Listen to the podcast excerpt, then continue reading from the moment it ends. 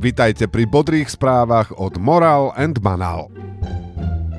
Máme za sebou ďalší úspešný týždeň. Na jeho začiatku Slovenský zväz ľadového hokeja oznámil, že na majstrovstvá sveta nezavolá hokejistov z KHL, aby mali naši chlapci kľud na prácu.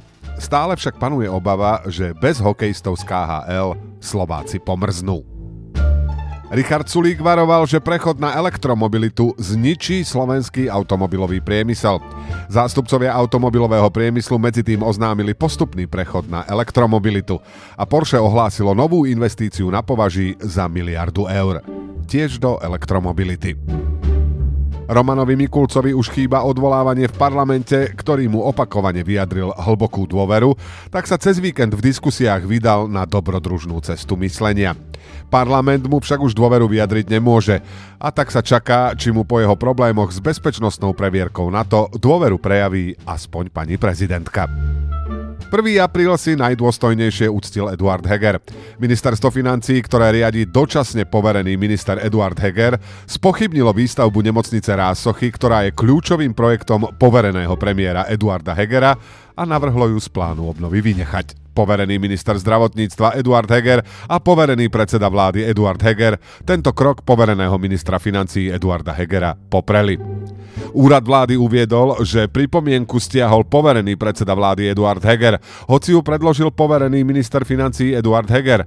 Neskôr ministerstvo financí upresnilo, že pripomienku stiahol poverený minister financí Eduard Heger. Ministerstvo oznámilo, že zásadná pripomienka sa v pripomienkovom konaní objavila chybou úradníka, hoci zásadnú pripomienku môže predložiť len poverený minister Eduard Heger alebo štátny tajomník.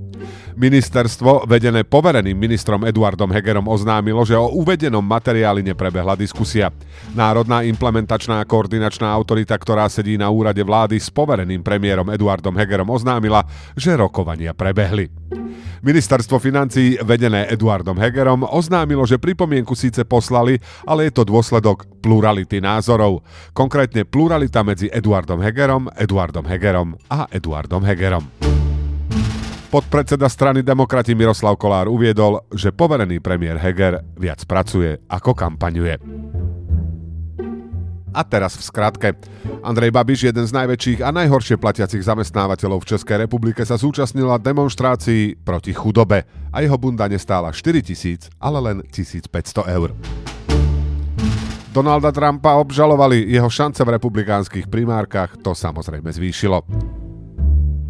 Oľano nepôjde do vlády so stranami, ktoré nepodporia ich 500 eurový úplatok. Škoda, za len klamu.